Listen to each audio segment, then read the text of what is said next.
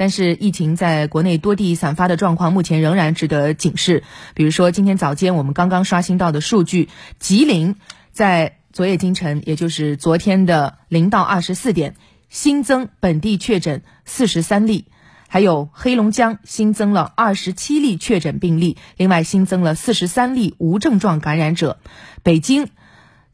昨天二十四小时也新增了一例本地确诊病例，另外还新增了一例无症状感染者。嗯，那么刚才注意到啊，像黑龙江省它出现的无症状感染者数目是比较多的。那么很多人都很关心，为什么会有这么多无症状感染者？是什么原因造成的？来听一下黑龙江省卫生健康委员会二级巡视员刘彦成的通报。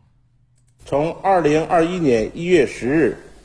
望奎出现病例开始，截止一月十七日二十四时，本轮疫情累计报告确诊病例一百四十五例，累计无症状感染者二百四十三例。上次确诊病例和无症状感染者均是在对望奎县。惠溪镇惠溪村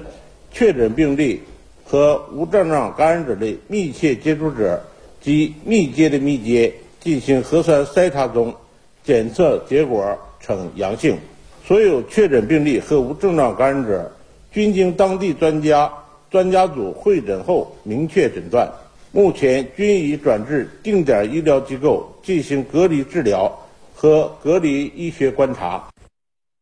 截止到昨晚九点，全国共有四个高风险地区和八十个中风险地区。四个高风险地区，其中三个在河北，一个在黑龙江；另外八十个中风险地区，六个在北京，三十七个在河北，五个在辽宁，八个在黑龙江，还有二十四个在吉林。疫情防控这根弦，时刻也不能松。